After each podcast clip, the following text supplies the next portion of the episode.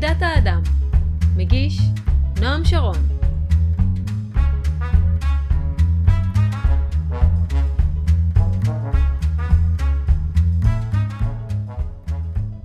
מרפא יימצא, רק כאשר בראי נפש האדם תשתקף הקהילה כולה, ובקהילה יחיה כוחה של נפש היחיד.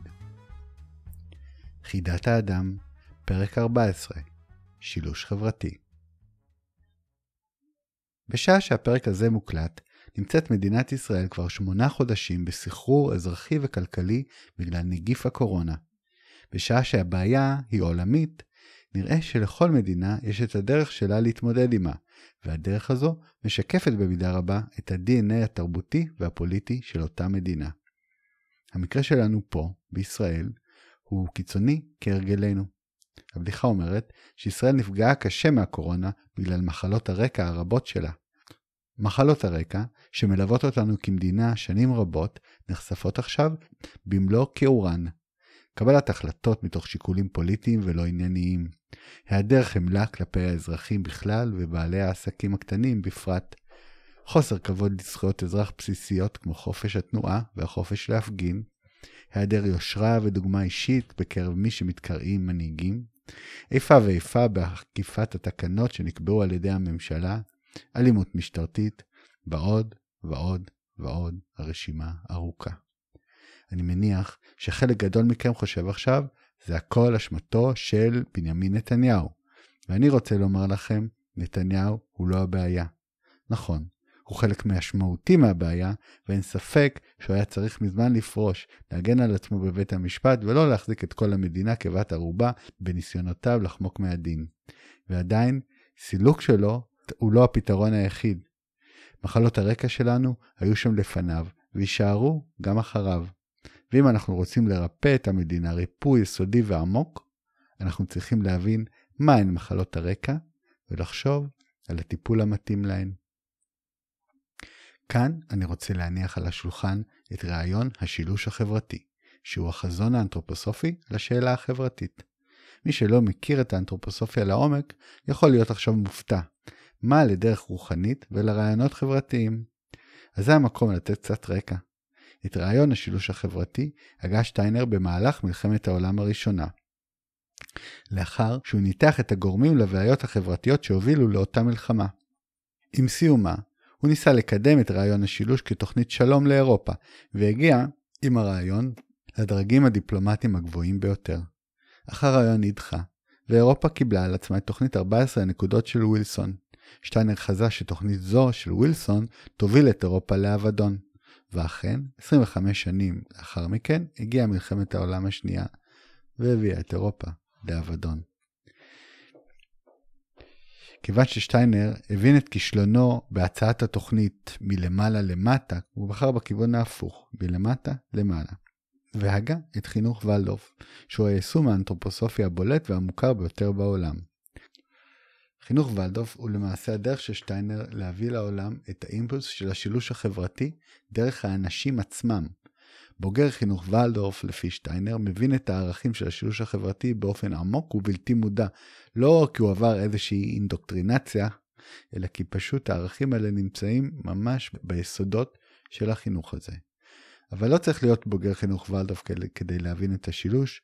גם אתם תבינו את השילוש בסוף הפרק הזה, אני בטוח, כי מדובר בהיגיון צרוף ומאוד מאוד פשוט. האתגר הגדול בשילוש הוא ביישום של הרעיון, וזה נכון בעולם וגם בישראל. מי שמנסה כבר עשור להביא את רעיון השילוש לישראל הוא יובל אלעד. יובל, יליד 1980, תושב קיבוץ הרדוף, הקים בשנת 2011 את תנועת השילוש החברתי. מטרתה הייתה לקדם את הרעיון בקרב הציבור הישראלי. התנועה התרוממה גבוה מהר מאוד בתחילת דרכה, ואז נעלמה כמעט לחלוטין. אבל יובל המשיך וממשיך לפעול במרץ לקידום הרעיון הזה. כיום יובל הוא המזכיר של קיבוץ הרדוף, שם הוא מוביל כעת פיילוט ליישום השילוש החברתי בתוך המבנה הארגוני של הקיבוץ עצמו. יובל הוא גם יועץ ארגוני בשיטת שלושת המרחבים, שיטה אותה פיתח על בסיס, ובכן, רעיון השילוש החברתי. ליובל יש גם שאיפות פוליטיות גבוהות, והוא מכוון לפוליטיקה הארצית. בהצלחה עם זה.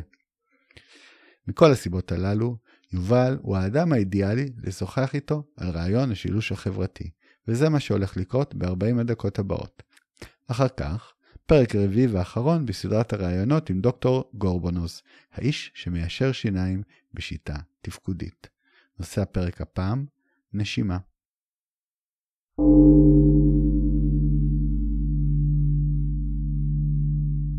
אז אה, שלום יובל. אהלן, שלום.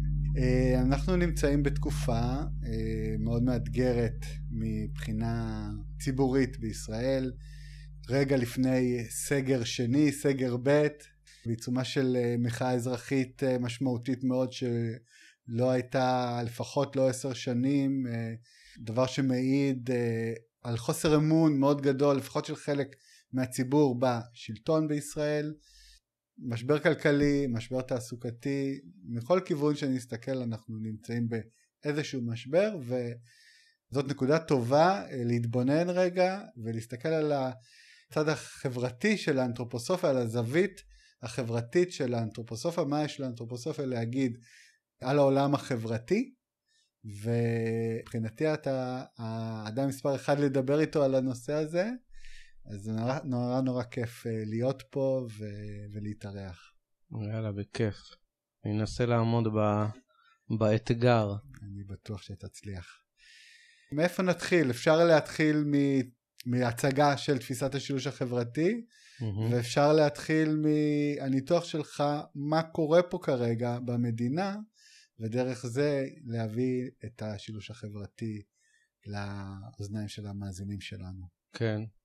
אני חושב שהשילוש החברתי יהיה טוב אם הוא לאט לאט ישתלב וייכנס בצורה ככה הדרגתית לתוך השיחה.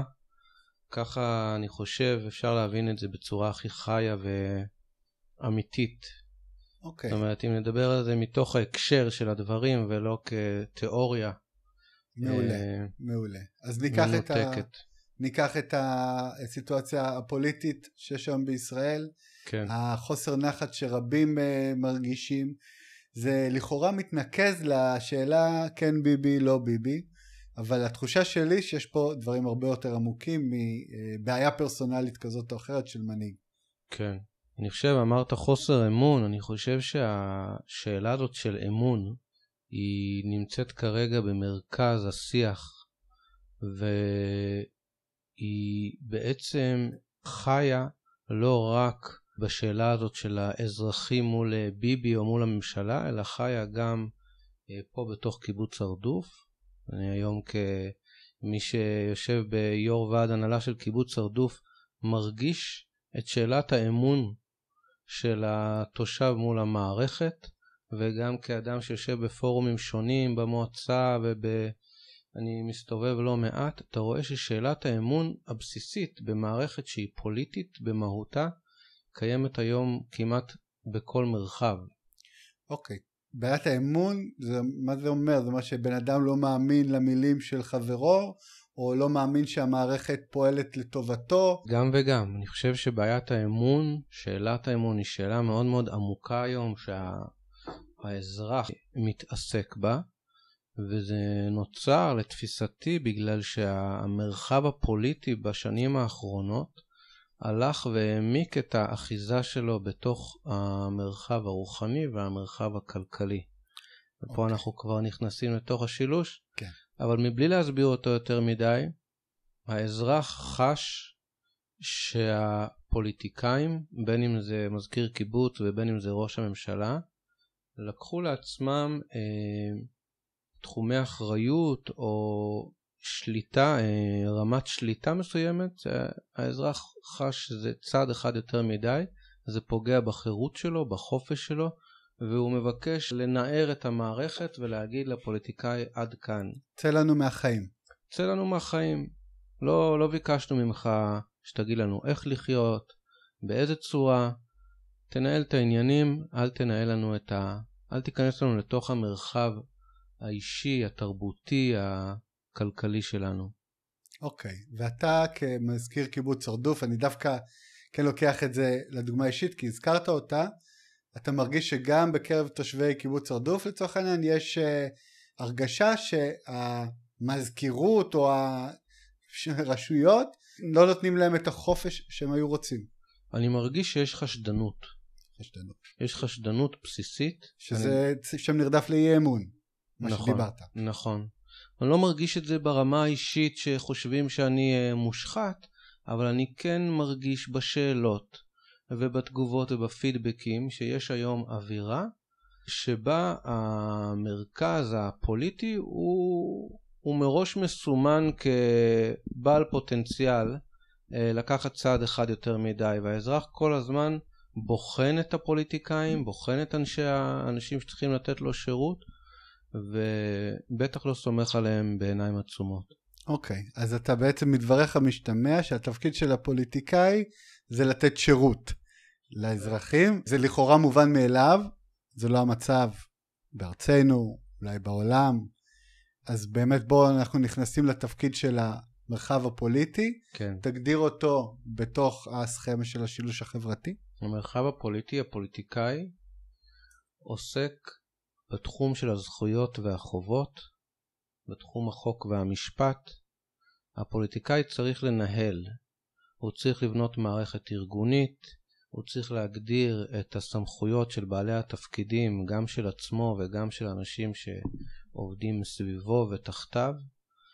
הוא צריך אה, להנגיש את הידע לציבור ככה שהציבור יוכל לבחון את המהלכים, להבין אותם, גם אם הציבור, האדם, האזרח הוא לא איש מקצוע, הוא כן יכול להבין את התהליך, את השלבים שיש בתוך התהליך ולאן הדבר הזה הולך. הפוליטיקאי צריך לארגן את המערכת שלו אה, גם מבחינה כספית, גם מבחינת שקיפות של התהליך וגם מבחינת הגדרת התפקידים של כל מי שנמצא תחתיו. זאת אומרת, תפקידו לנהל. אז זה עדיין לא נותן לו את הסמכות להיכנס לתוך שאלת התוכן, שאלת הרוח, שאלת התרבות, חינוך ועוד, ולשלוט שם ולהתעסק יותר מדי במרחב הרוחני, כאילו מישהו נתן לו את הסמכות להתעסק בזה. אוקיי. Okay. ועכשיו אתה הובלת אותנו בעצם לצלע השנייה של המשולש, כן. בשילוש החברתי, דיברנו צלע אחת, כן. הצלע הפוליטית, האזרחית. כן. הצלע השנייה זה הצלע של הרוח, הצלע התרבותית. נכון, צלע תרבותית. תרחיב קצת עליה, איפה אנחנו פוגשים אותה בחיים שלנו. אם במרחב הפוליטי הארגוני הדגש הוא על היחסים בין בני אדם, היחסים החוקיים של הזכויות והחובות בין בני אדם, במרחב התרבותי זה היחסים של האדם מול עולם הרוח.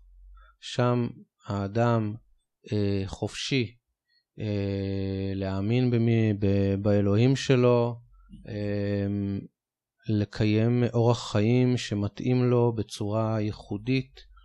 לשלוח את ילדיו לחינוך שמדבר אליו, שהוא חושב שהוא החינוך, צורת החינוך הנכונה, להתפלל איפה שהוא רוצה, לצרוך תרבות איפה שהוא רוצה, מבלי שהפוליטיקאי אה, ינהל לו את הדבר הזה ויגיד לו אה, מה נכון, מה לא נכון, מה עקום ומה ישר.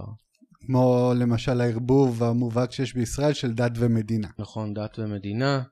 וגם מערכת החינוך שלנו היא מאוד פוליטית, אה, גם מערכת התרבות שלנו היא מאוד פוליטית. Mm-hmm. אם ניקח למשל את מערכת החינוך דווקא. אוקיי. Okay. לפי תפיסת השילוש, כשאני uh, מתבונן על uh, שר חינוך שקיבל את התפקיד הזה, אני מצפה ממנו לנהל את מערכת החינוך.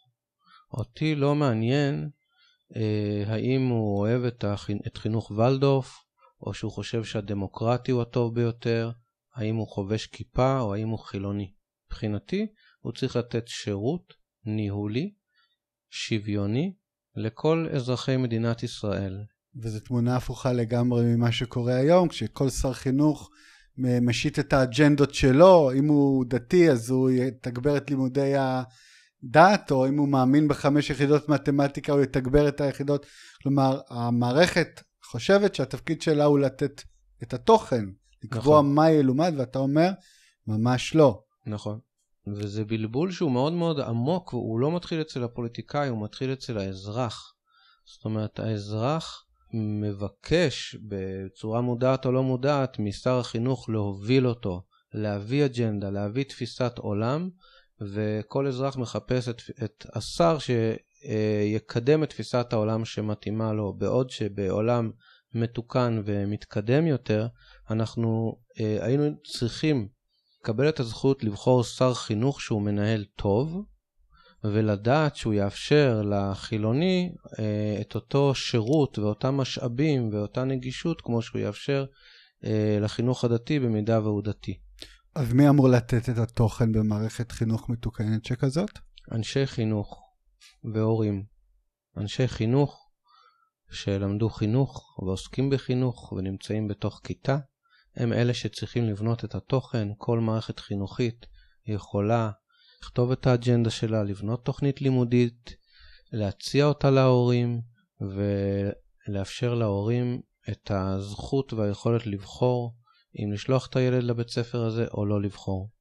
ברגע שמורים במדינת ישראל מקבלים את התוכן, מקבלים את המערכת הלימודית מאנשים פוליטיים, אז אנחנו בעצם אה, לוקחים מהמרחב הרוחני את החירות שלו, את החופש שלו, פוגעים ביכולת של המורים לבוא לידי ביטוי, להגשים את הייעוד שלהם, והופכים את מערכת החינוך למערכת פוליטית, שלא יכולה, במובן מסוים לא יכולה להגשים את עצמה.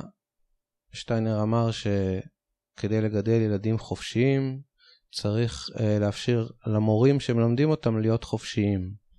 אחרת זה לא יכול לעבוד. זאת אומרת, אנחנו מגדלים היום מורים שהכל מונחת עליהם מהמערכת הפוליטית, לאור זאת הילדים שלנו מקבלים תוכן ומתודות שמגיעים מהמקום הלא נכון, הם לא מגיעים מתוך עבודה פנימית של המורה, ולכן אנחנו גם מגדלים פחות ילדים חופשיים במדינת ישראל, אה, ויותר ילדים שבצורה לא מודעת אה, מכוונים לאג'נדות פוליטיות כאלה ואחרות, תלוי בשר אה, שיש לנו באותו רגע במדינת ישראל. ואז הם גדלים להיות הורים ששוב דורשים מהמערכת לקבוע את התוכן עבורם, וזה מין מעגל כזה, מעגל קסמים ש...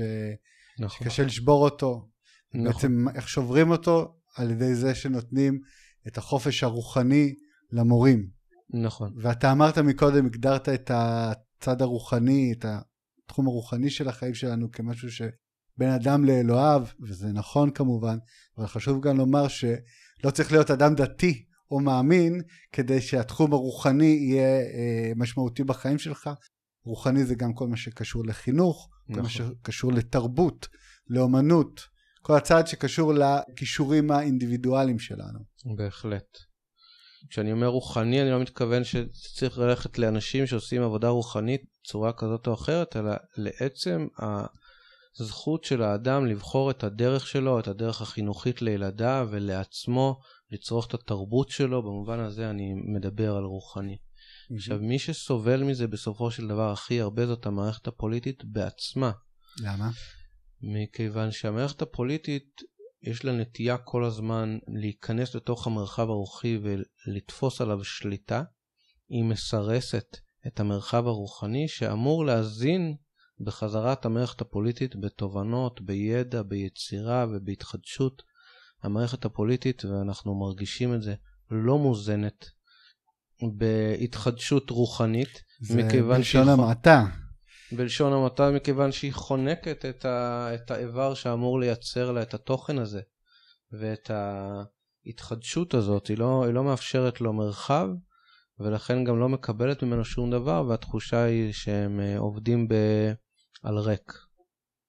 אוקיי, okay. אז בעצם אתה אומר שזה דבר מעניין, מי שבאמת סובל מהמצב הזה זה המערכת הפוליטית ש, שלא, כמו שאמרת, לא מוזנת, אבל לא רק זה, היא גם מתעסקת בדברים שהיא לא אמורה להתעסק בהם. נכון. ואז היא, היא נכשלת בתפקידה. נכון. ויוצרת חוסר אמון של האזרח כלפיה. נכון. כי כשהמדינה מנסה לחנך את הילד שלי בכיתה ואין לה שום סיכוי, אז uh, ברור שאני אכעס עליה כי היא כישלון. נכון.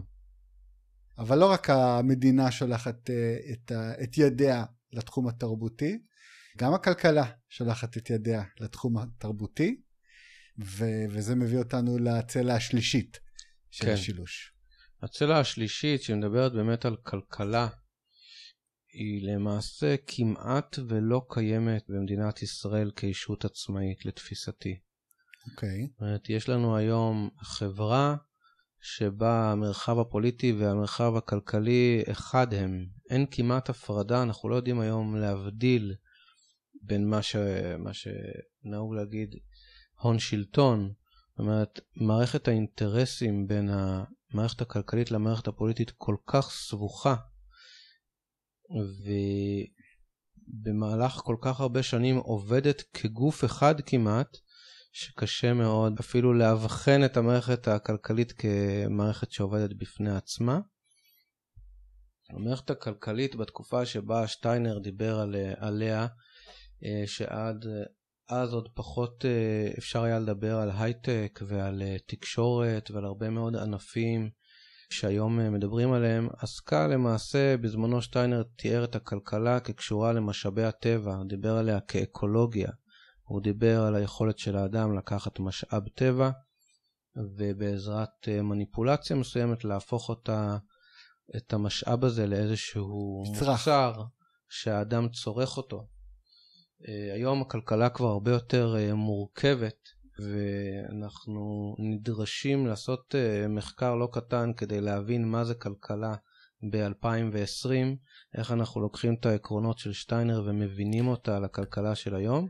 מהי כלכלה בטהרתה, שהיא לא קשורה בעבותות לספירה הפוליטית, כמו שאמרת. גם, אבל גם שהיא לא קשורה בהכרח לעולם החומר. זאת אומרת, כשאנחנו מדברים על כלכלה, אז אה, אפשר בצורה מאוד מאוד גסה לחלק אותה לשניים. יש כלכלה של ייצור מסחר ושיווק, זאת אומרת, אנחנו מייצרים דברים, אנחנו משנעים אותם ואנחנו מוכרים אותם ויש כלכלה של ניהול הון וקרקע. שאלה שני... נכסים, נכסים של... והון.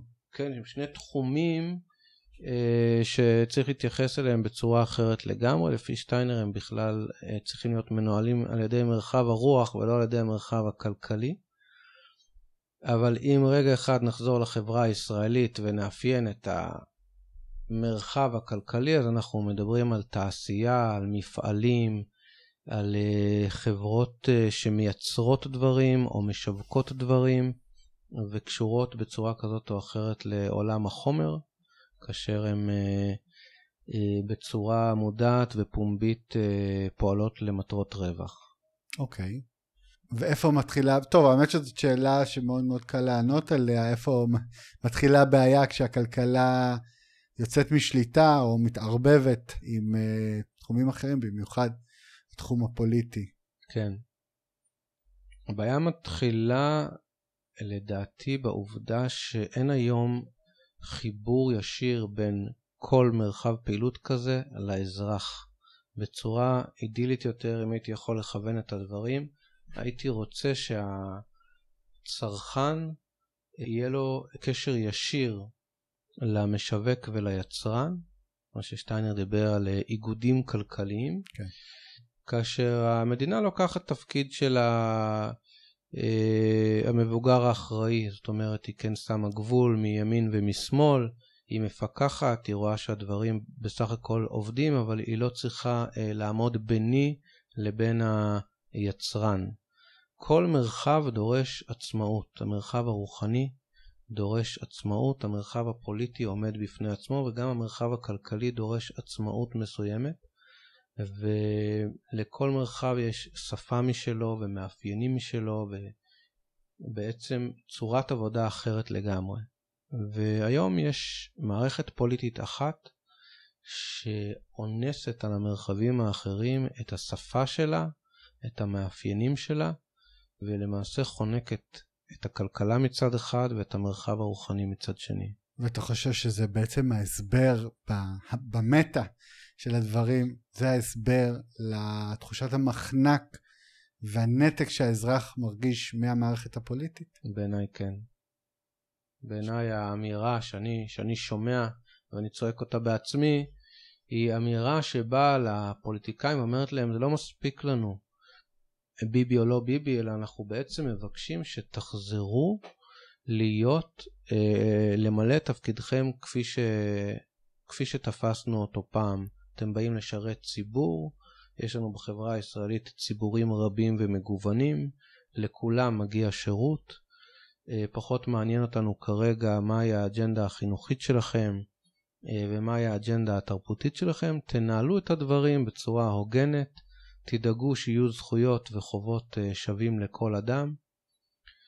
תשימו גבולות גזרה גם למרחב הרוחני וגם למרחב הכלכלי, אבל תעשו את זה כמרחב שמתבונן, שמנהל, ולא שבוחש בתוך הדברים בצורה מוגזמת וקיצונית כמו שקורה היום. אוקיי, okay. ואם אנחנו מנסים להסתכל במציאות ועל המבנה השלטוני שלנו היום, אם יש בתוך כל משרדי הממשלה אנשים שמייצגים את התפיסה הזאת, יכול להיות שדווקא הפקידים ואנשי המקצוע שלא אוקיי. נבחרים על ידי פוליטיקה, הם האנשים שכן באמת משרתי ציבור ובאים מהמקום הזה, ו- וזה מטרת תפקידם. והבעיה היא דווקא הפוליטיקאים שצריכים להיבחר כל ארבע שנים, נכון. או יותר, ולשם כך נוהגים גם בצעדים פופוליסטיים וגם באופן שמצ'פר את הבייס שלהם, ופועלים דווקא למחנה שלהם ולא לטובת כולם, אז אולי הבעיה היא בכלל נעוצה בשיטה הפוליטית,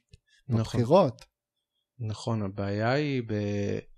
באיך שאנחנו האזרחים תופסים את הפוליטיקאי ומאפשרים לו למעשה להיבחר על פי האג'נדה שלו. זאת אומרת, אנחנו לא מחפשים מנהלים טובים, אנחנו מחפשים מי אומר את הדברים שאנחנו חושבים שהם נכונים. ויש לנו איזושהי אה, דימוי או תפיסה שאם אנחנו נצביע למפלגה שאומרת את הדברים שאני חושב, אז יהיה פה יותר טוב. אבל הדעות הן מגוונות והקונפליקטים רבים, ואני חושב שאם אפשר היה להוביל לשינוי העמוק ביותר, הייתי מעודד את האנשים לחפש פוליטיקאים שהם מנהלים טובים, שהם שמים את האג'נדה שלהם בערבון מוגבל, ומבטיחים לשרת קהלים שהם שונים מהם בתפיסת עולמם. מן אבי גבאי כזה. אבי גבאי? אבי גבאי, אני לא יודע אם זאת uh, דוגמה מוצלחת, אבל אני חושב, ש... אני חושב שהפוליטיקאים של פעם כן הבינו יותר את תפקידם, והיום האג'נדה האישית של הפוליטיקאי הפכה לדבר מאוד מאוד לגיטימי, שבעיניי אה, זה ממש בוטה. האופן שבו הפוליטיקאי מרשה לעצמו להביא את תפיסת עולמו האישית ובעצם לנהל את כל המערכת המגוונת שלנו מתוך התפיסה הזאת. כי אנחנו היום בפוליטיקה של זהויות, פוליטיקה של שבטים. כל מפלגה יש לה את השבט שלה והיא בעד השבט שלו. אין כבר ממלכתיות, זה מושג שפס מן העולם. אה, מה שווה התאגיד אם אנחנו לא יכולים לשלוט בו? נכון. זה הרוח נכון. השולטת. נכון. וגם uh, פוליטיקאים מדברים היום כאנשי מקצוע בכל דבר. אם מתעסקים בקורונה, אז כל הפוליטיקאי מסביר מה צריך לעשות. מתעסקים ב... במערכת החינוך, כל פוליטיקאי מסביר כמה יחידות ומה צריך לעשות כדי לשפר את מערכת החינוך. אין גבול לבוטות, זאת אומרת, הפוליטיקאי כבר לא מתבייש לבוא ולהביא את ה... התובנות שלו כאיזשהו דבר מאוד מאוד אובייקטיבי שהוא מביא בביטחון רב לאזרחים ומסביר לנו מה צריך לעשות. אין הישענות על המרחבים האחרים. כל הדרג המקצועי הם פקידים. כן, כל, הדרך, כל הדרג המקצועי משרת אינטרסים פוליטיים צרים של אה, אילוצים כאלה ואחרים. אנשים נלחמים על הכיסא שלהם ועל האגו שלהם, אה, ו... מרשים לעצמם להביא את המעט מאוד ידע שיש להם בתחום כדבר, כ- כעובדה בשטח, בביטחון רב. והמערכת התרבותית, גם רפואה היא, היא דרך אגב שייכת למערכת התרבותית, זאת אומרת אנחנו mm. מדברים על מרחב שיש בו מחקר, שיש בו למידה, שיש בו... כל המדע שייך לשם. כל המדע, יש שם דינמיקה, כן. יש שם שאלות שכל הזמן חיות, ויש שם אה, דעות שונות ושיח באקדמיה ואצל אנשים שעובדים בזה הלכה למעשה ביום-יום. כל המרחב הזה, אתה רואה שכאשר הם מנסים להביא את, ה, את הידע שלהם, זה תלוי האם הידע שלהם משרת כרגע את אותו פוליטיקאי או לא, ולפי זה אנחנו צריכים לשמוע את ה... זאת אומרת, היום פוליטיקאי נשען מעט מאוד על המרחב הרוחני ועל מה שמתפתח בו, ומבליט הרבה יותר את, אה, את אותה אג'נדה שהוא צריך כרגע אה, לשדר החוצה כדי אה, לשלוט ולהחזיק במושכות. יפה. הצלחנו לתאר גם את תפיסת עולם של השילוש וגם את הכשלים במדינה ומאיפה הם נובעים לפי תפיסת השילוש ועכשיו השאלה שלי היא לשים, אני הייתי רוצה רגע שנשים את הזרקור לשילוש עצמו, לתפיסה עצמה ולשאול האם זה תפיסה שהיא כבר לא רלוונטית? האם זו תפיסה שהיא יותר מדי עתידית ורק בעוד מאות שנים? נגיע לבשלות הפנימית, רוחנית, נפשית, כדי ליישם את זה ב, ב, בחיים שלנו? לאן זה הולך? כאילו זה נראה שהעולם אולי פעם היה יותר קרוב לזה, אבל עכשיו הוא רק מתרחק. אז מה העתיד אה, של השילוש החברתי, לדעתך? אני חושב שהשילוש החברתי אה, הוא מאוד רלוונטי, הוא אולי מתחיל להיות עכשיו רלוונטי, כששטיינר אה, הביא את זה וניסה להוביל מהלכים כאלה ואחרים אצל פוליטיקאים ומדינאים, אה, הוא לא הצליח, הוא למעשה נכשל וצבר הרבה מאוד תסכול, ומשם פנה לחינוך ולדורף שהלך ופרח, אה, ואנחנו רואים את הפריחה שלו עד היום.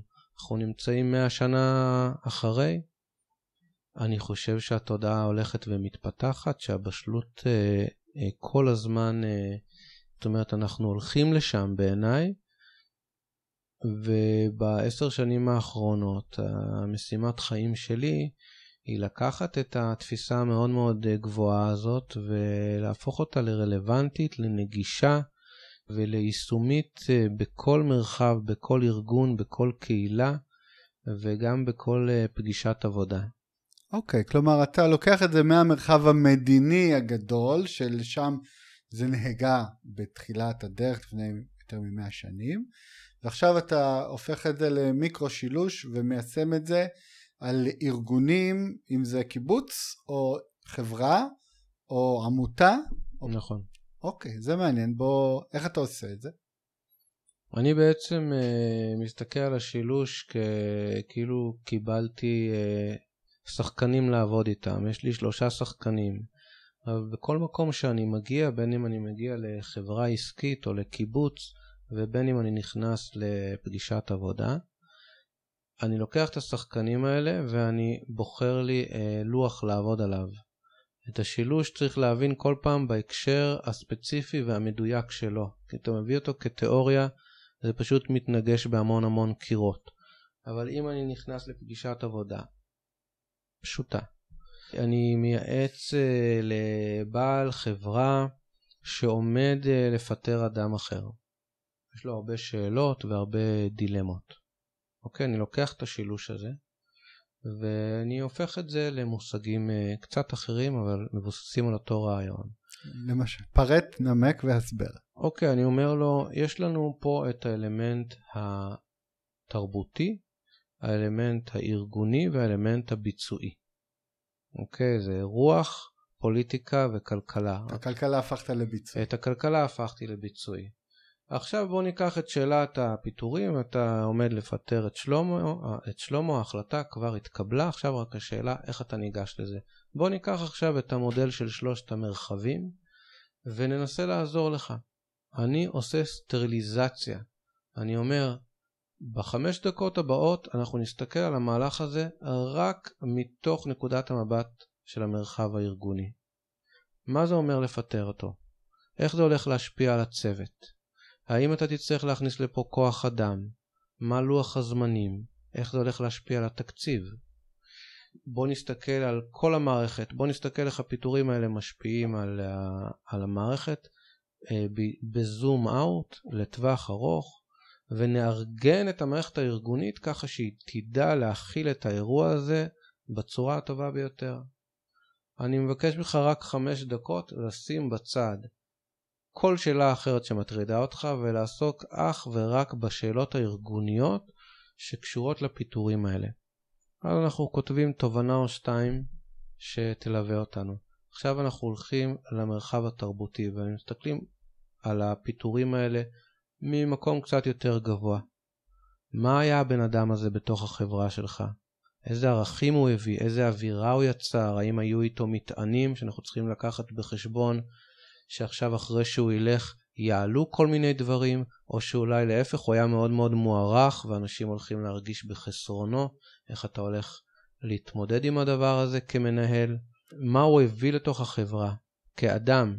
כלומר, פה אתה מכניס גם את המימד החברתי. אני מכניס את הממד החברתי, אה, אני מתייחס לאווירה, אני מתייחס לערכים, אני מתייחס ל...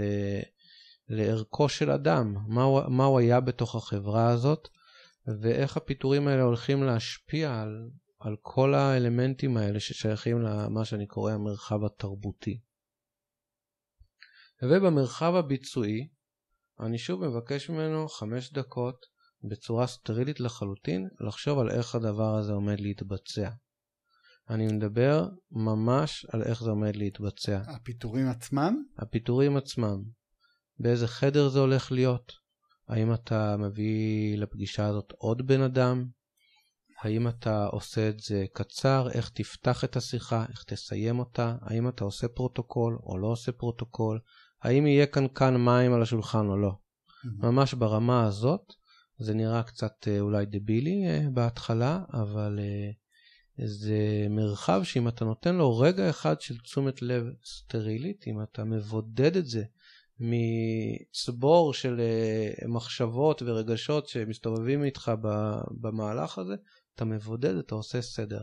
אחרי שנתנו חמש דקות לכל מרחב, אני בעצם מבקש להביא את השלם הגדול מסך חלקיו. אני מבקש לעזוב את הפירוק הזה ולנסות לכתוב איזושהי תובנה אחת, אמירה אחת, שהיא נקודת היציאה שלנו למהלך. היא הולכת ללוות אותך כמנהל כאיזושהי אמירה שנותנת כיוון, שהיא נותנת דרך. וככה לקחתי את שלושת המרחבים בצורה מאוד קונקרטית לתוך רבע שעה של פגישה.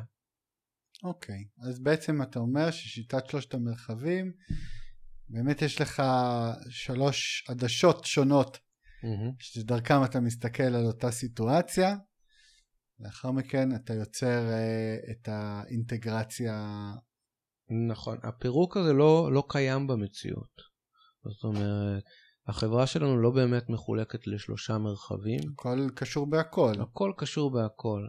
עם... Uh, אם אנחנו מסתכלים על גוף האדם, בתוך גוף האדם הזה יש שלוש מערכות שונות, נבדלות, עצמאיות, שכל אחת מהן היא מדברת בשפה אחרת ופועלת בצורה משלה. עדיין בסופו של דבר שלוש המערכות האלה לא יכולות להתקיים בלי המערכות המקבילות לה ולא יכולות בעצם לעשות שום דבר מועיל אם, אנחנו, אם היא לא עובדת בתוך השלם, בתוך הגוף השלם. וזה האינטגרציה. זאת האינטגרציה ש... ששטיינר נתן לנו לפחות, וכל הזמן הזכיר לנו שהפירוק שהוא עושה, גם ברמה הרעיונית, ארגונית, וגם למשל ההשוואה לגוף האדם, הוא רק לשם אה, הבנה, חידוד ההבנה, ולא בגלל שהפירוק הזה באמת קיים במציאות. זה כלי שמאפשר לנו להתבונן על הדברים, לחדד את הדברים, לתת לכל מרחב את, ה, את הרגע שלו לבוא לידי ביטוי, ואז צריך לחבר הכל, בגלל שבמציאות זאת ישות אחת. המדינה היא ישות אחת, או החברה העסקית שלנו היא ישות אחת. זה דבר נורא נכון, אה, והאמת שהוא גם תמיד קצת הפריע לי בהתבוננות על השילוש, ש, אה, שבעצם חסר המימד הרביעי האינטגרטיבי, שזה האני, נכון. האינדיבידואל. אם זה באדם, דיברת על שלוש המערכות, אז אליהם יש את ה... מעל כולם את האני שיוצר את האינטגרציה של הכל. ו... ואותו דבר בחברה, נכון. הישות של החברה עצמה, שזה סוג של האינדיבידואל שלה. נכון. אז פה אתה בעצם מביא את ה... האני, כן. האני הוא השלם הגדול מסך חלקיו. Okay. אוקיי. בסופו של דבר יש פה חברה. אתה נכנס לחברה עסקית או למכולת, זה לא משנה, או לקיבוץ, אתה נכנס, אתה אומר, אוקיי, הקיבוץ הזה, איפה הוא? איפה הוא מתקיים? מה זה הקיבוץ הזה? הקיבוץ הזאת, הזה זה איזושהי ישות היא ממש ישות שהממד הפיזי שלה הוא רק אחד מתוך שלושה. נכון? זאת אומרת, הישות הזאת היא האני, היא הממד הרביעי, ואנחנו כל הזמן, תקשורת איתה, אנחנו כל הזמן מדברים עם הישות הזאת. אנחנו מדי פעם מפרקים את הישות הזאת בתוך תהליכי החשיבה שלנו, פשוט כדי להבין יותר טוב את הצרכים שלה ואת המרחבים השונים שחיים בתוכה, אבל זה רק בשביל לעזור לנו לחשוב בצורה יותר טובה את הייעוד של אותה ישות, ובעצם לתקשר איתה בצורה יותר נכונה. אם אתה מדבר על קיבוצים, אז באמת אפשר לעשות אה, תהליך כזה רק בקיבוץ, שעדיין רואה את עצמו אה, כישות עם משמעות, ולא סתם איזה מושב אה, נחמד ב... ליד הים או ליד איזה נחל טוב. אה, לא, לא, אני רואה כל ארגון כישות. זאת אומרת, לא רק קיבוץ, אה, אני רואה גם אה, אה, חברה שמייצרת אה, כיסאות פלסטיק, אה, זאת ישות. זאת אומרת, יש בה פעילות, יש בה את שלושת המרחבים, יש בה את הביצוע עצמו, את הייצור, mm-hmm. יש בה את כל העובדים שיש להם זכויות וחובות, והם צריכים להבין מהו המבנה הארגוני שבתוכו הם עובדים, ויש בה אה, פעילות שהיא אה, תרבותית, זאת אומרת, יש ביניהם אה, יחסים, יש שם אווירה, יש שם דרך, יש שם שפה מסוימת. יש דברים שמייחדים את, הפעילות, לכן כל ארגון הוא ישות בעלת שלושה מרחבים, ממדינה ועד קיוסק. דרך משפחה? דרך משפחה. אתה רוצה להגיד אה, כמה מילים על התהליך שאתה עושה בקיבוץ הרדוף מאז שהתמנית למזכיר? קיבוץ הרדוף, אה, למעשה אני מסיים עכשיו ארבע שנים, קדנציה אה, שנים אחת, כבר? כן. יאללה, איך הזמן עובר. כן, בראשון לספטמבר uh, התחלתי את הקדנציה השנייה של עוד ארבע שנים. אה, והיית צריך להיבחר? כן. אז נבחרת? נבחרתי. מי בחר בך? קדנציה שנייה. זה חברי הקיבוץ? חברי האגודה, כן, חברי הקיבוץ. ברכות, לא ידעתי. תודה. כן, אני נכנס לסבב ב'. אנחנו היום באמצע שנת פיילוט, זאת אומרת, בשלוש שנים הראשונות דיברתי על להביא את, ה, את השילוש, להביא את ההתנסות הזאת בעבודה ארגונית מתוך השילוש. לקח לי שלוש שנים גם uh, לעסוק בהרבה מאוד דברים אחרים, זאת אומרת, לא יכולתי uh, לגעת ישר בשאלות של המבנה הארגוני. וגם אה, אני חושב אה, במובן מסוים אה, להביא משהו שאפשר לעבוד איתו בצורה מסודרת.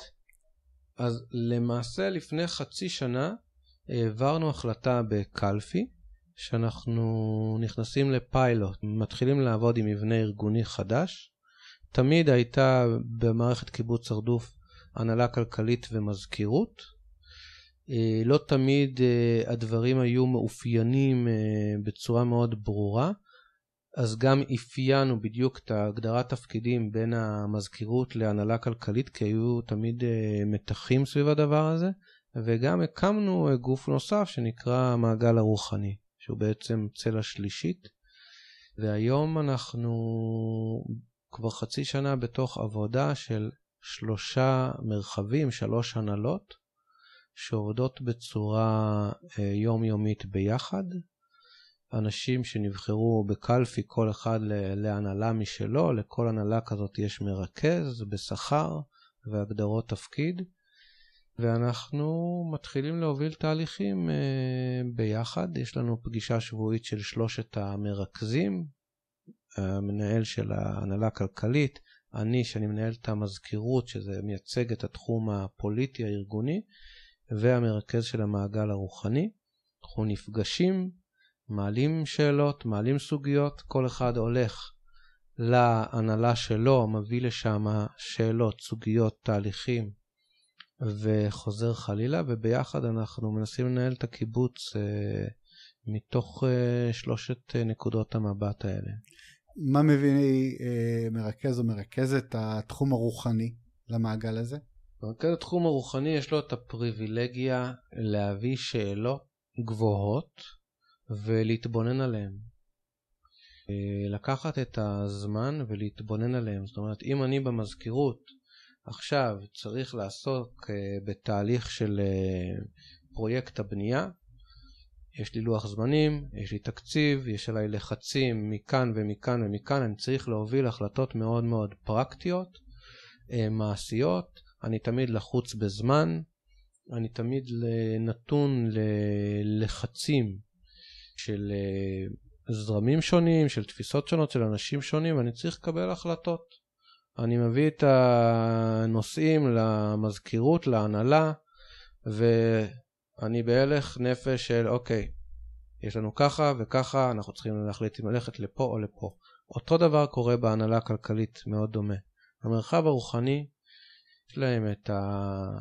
אני גם יושב שם, אני לא מוביל את זה, אבל אני יושב שם, יש להם את הפריבילגיה להגיד, אוקיי, בוא נסתכל רגע על הפרויקט בנייה הזה. תראו כמה מתחים יש שם וכמה שאלות עולות שם. את פרויקט הבנייה הזה, אנחנו כנראה כבר לא נוכל להשפיע עליו יותר מדי, אבל בואו נסתכל על הדבר הזה, נחקור אותו, נעלה שאלות מהות, נביא אותם לקהילה, ונבנה איזשהו אה, חזון או תפיסת עבודה שתשרת את פרויקט הבנייה הבא. סתם נותן לך דוגמה.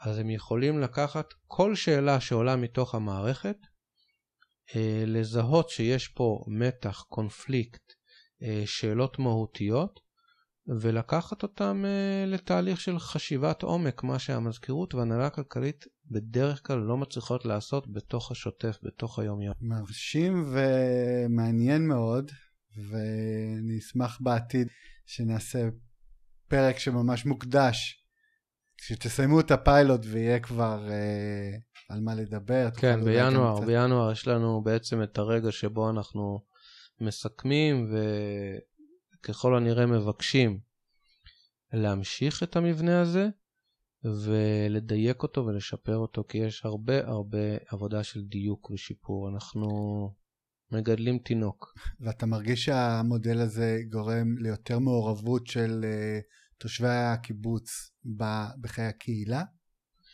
אני מרגיש שיש הרבה הססנות של החברים כלפי המודל הזה, אה, הרבה חשש, אה, ואני עוד לא יודע לבוא ו, ולהגיד שהמודל הזה הביא למעורבות גדולה יותר או ל... לאמון גבוה יותר של האנשים במערכת. זה מחזיר אותנו לשאלת האמון שאיתה התחלנו את הפרק שלנו. נכון. אז עשינו פה איזשהו מעגל וחזרנו לאותה נקודה. הכל מתחיל ונגמר בשאלת האמון של אדם בחברו, במערכת, וזה נקודה... אמון, אמון וחירות, אמון וחופש. להביא לתוך אה, מערכת אה, ניהולית, ארגונית, בכלל דבר שנקרא מעגל רוחני זה דבר מאיים, כן? רוח זה דבר מאוד מאוד אה, אינדיבידואלי, אנשים חווים את המושג הזה בצורה אינטימית, אם הם בכלל עובדים איתו. מה זה מעגל רוחני? זאת אומרת, אתם הולכים עכשיו להגיד לנו מה רוחני ומה לא רוחני. ואם כבר מדברים והעלית את הנושא, אז בהרדוף יש uh, ממש uh, מטען. מטען מאוד גדול, זה כן, מילה טובה, כן. בכל הקשור לוועדה רוחנית. נכון. כל הנושא הזה של איזשהו גוף פורמלי שמנכס לעצמו את, ה... את הזכות, הרוח, או כן. את, ה...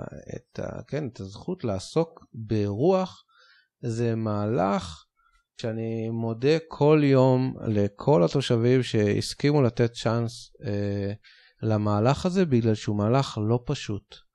אמ, היו פה שתיים או שלוש ניסיונות רציניים להביא אה, שילוש לתוך המערכת הארגונית של הרדוף, שנגמרו בצורה לא טובה. אה, והניסיון הזה הוא ניסיון, אני מקווה שאני מדייק, שלישי. ניסיון כנראה שלישי, אה, וימים יגידו אם הפעם אה, הצלחנו לעשות פה משהו שמחזיק מעמד. אוקיי, פעם שלישית שילוש. פעם שלישית שילוש, בדיוק. אני חושב שזה, קודם כל, הלוואי וזה יצליח, ואני מחזיק לכם אצבעות, ומעבר לזה אני אשמח כאילו באמת להיות בקשר, וככה יותר לכתוב ולדבר על זה ברגע שתרגישו בשלים. אני חושב שבאמת, אה, אולי אחד מהפספוסים הגדולים של הרדוף ב-10-20 שנים האחרונות, זה שהוא כבר לא, הוא הפסיק להיות איזשהו מגדלור תרבותי, חברתי, שאנשים יכולים לשאת עיניים אליו, הוא הפך להיות קיבוץ, יישוב רגיל שגרים בו כל מיני אנתרופוסופים עם כל התככים והעניינים שקשורים לזה, ופה אני רואה שבאמת אתם לוקחים על עצמכם שוב מקום שיכול להיות אחר כך איזשהו מגדלור ודוגמה ללמוד ממנו, וזה מרגש בעיניי. כן, אני, אני באמת שלא יודע איך אה, חווים את הרדוף מבחוץ, אה, מגדלור או לא. אני כן יודע להגיד שקיבוץ הרדוף מגשים הלכה למעשה במשך כל השנים האלה אה, פעילות שהיא ייחודית ופורצת דרך במובן הזה שחיים איתנו פה בקהילה מעל 230 אנשים בעלי צרכים מיוחדים, חיים איתנו אנשים שעברו משברים נפשיים, שמגיעים לפה אה, לחיות ביחד עם הקהילה, הלכה למעשה, לא, לא בכותרות. הם אה, משולבים פה, הם מוזמנים לכל חג, הם עובדים פה ופוגשים אותנו ביום-יום. חיים פה אנשים בעלי צרכים מיוחדים, מפיגור ואוטיזם, ואנשים עם מוגבלויות, בית לחיים עד שהם מגיעים למצב סיעודי. יש פה פנימייה של אה, ילדים מגיל 7 ועד שהם מתגייסים, והרבה פעמים גם אחרי. יש פה פעילות של מדרשה יהודית-ערבית, שבעצם אה, לוקחת על עצמה אה, לחבר בין חבר'ה צעירים שחיים פה בהרדוף ביחד, עושים פעילות התנדבותית. בכפרים יש פה פרויקט 10 של מתנדבים מארצות הברית שחיים בהרדוף. נוגעים קצת באנתרופוסופיה, יוצאים לכפרים ללמד פה אנגלית. יש פה המון המון פעילות, כמובן מערכת חינוכית שמגיעים אליה מכל המועצה. במובן הזה יש להרדוף במה להתגאות. ובשאלות הארגוניות, אני מאוד מקווה שנוכל להביא גם איזשהו אה, מודל שיכול להוות דוגמה לקהילות נוספות. אמן. אמן. טוב, יובל, זה מאוד מרשים, ושמחתי מאוד אה, על השיחה. יכול לאחל לך רק אה, דרך צלחה אה, בכל מה שאתה עושה ותעשה, ופשוט בוא, בוא נמשיך להיות בקשר. תודה רבה.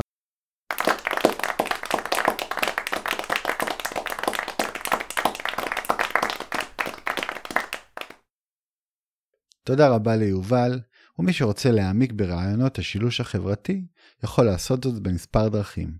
קודם כל, ספר היסוד שכתב רודולף שטיינר בשנת 1917, עיקרי הבעיה החברתית ופתרונה, הגוף החברתי התלת-איברי. מדובר בספר קטן ומזוקק, שהיה אחד מהראשונים שתורגמו לעברית. ספר נוסף, שיצא בהוצאת הומני, נקרא מבוא למשנה החברתית, החברה התלת-מגזרית.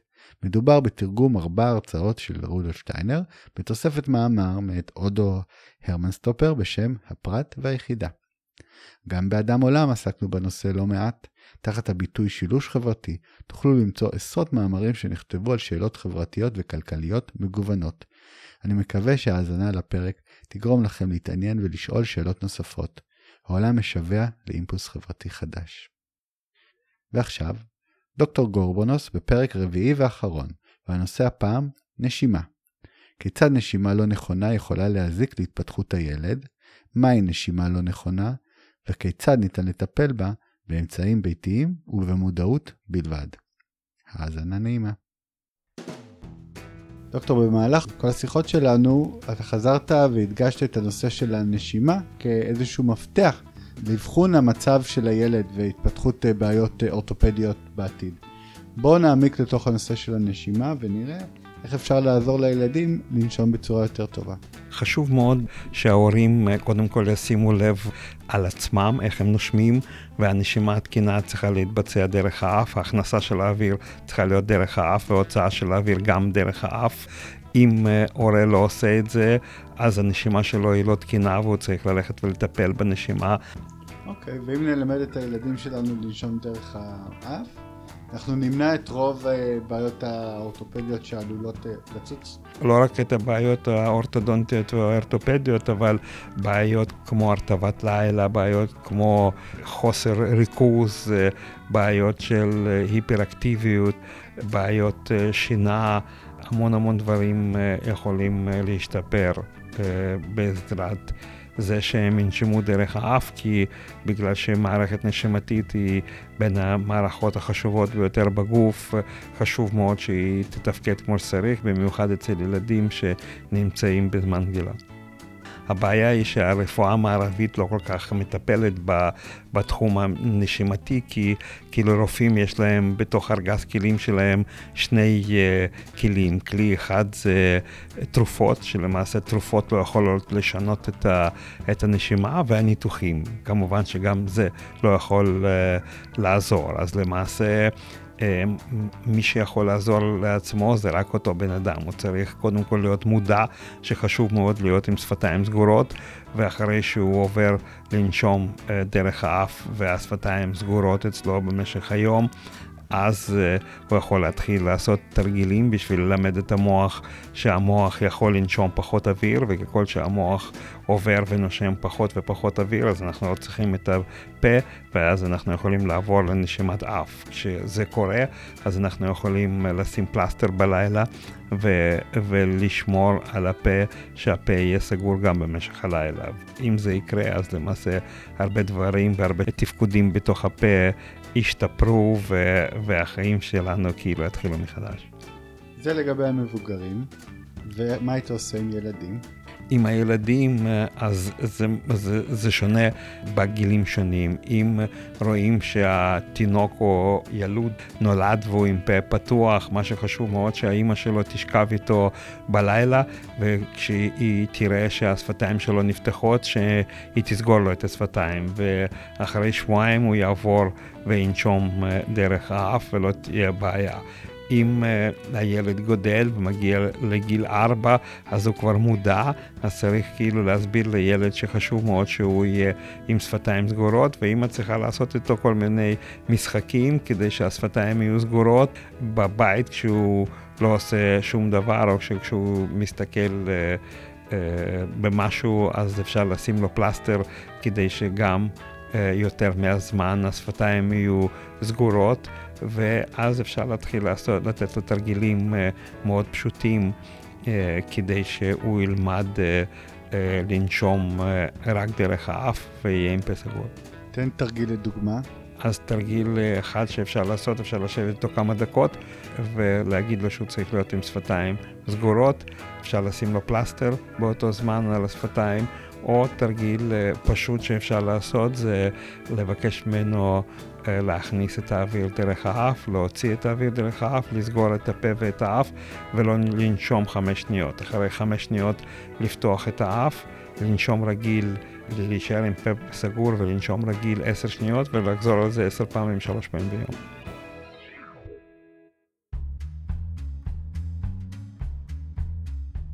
תודה לדוקטור גורבונוס על השיחה המרתקת, שאת הפרקים הקודמים שלה ניתן לשמוע בשלושת הפרקים הקודמים של חידת האדם. לפגישת ייעוץ חינם עם דוקטור גורבונוס, היכנסו לאתר שלו גורבונוס co.il או הקלידו דוקטור גורבונוס בגוגל. ניתן לפגוש אותו באחד משתי מרפאותיו בתל אביב ובקריית ביאליק. לסיום, אני רוצה להמליץ לכם על פודקאסט נוסף מבית הוצאת אדם עולם, הפודקאסט של אדם צעיר. כפי שמגזין אדם עולם המודפס נולד כדי לתת לילדים חומר קריאה איכותי הרחק מהמסכים, כך הפודקאסט של המגזין נותן לילדים חומרי האזנה נפלאים מחוץ למסך. ניתן לשמוע בו סיפורים, שיחות עם ילדים ועם אנשים מעניינים. גם אתם, המבוגרים, תהנו להאזין לו בנסיעות עם ילדיכם. את הפודקאסט של אדם צעיר ניתן למצוא באתר אדם צעיר ובספוטיפיי. עוד בגזרת אדם צעיר, ראה אור גיליון אוקטובר 20 בנושא ספרים. מאז שבשנה שעברה התחלנו לקבל מהקוראים הצעירים בקשות לנושאים של גיליונות, הנושא ספרים היה הפופולרי ביותר. גיליון ספרים מראה שהילדים יודעים מה הם רוצים, והתוצאה היא גיליון מרהיב מעניין, מסקרן ומשעשע. עוד יצירת אומנות מופלאה מבית אדם צעיר. ואם כבר מדברים על נושאים לבקשתך, גם בחידת האדם, אני מאוד אשמח לקבל מכם בקשות והצעות לנושאים ומרואיינים. ובכלל, כל משוב יהיה נהדר. ניתן לפנות אליי במייל נועם את אדמעולם.com זהו להפעם. נתראה בפרק הבא של חידת האדם, ועד אז, שימו לב.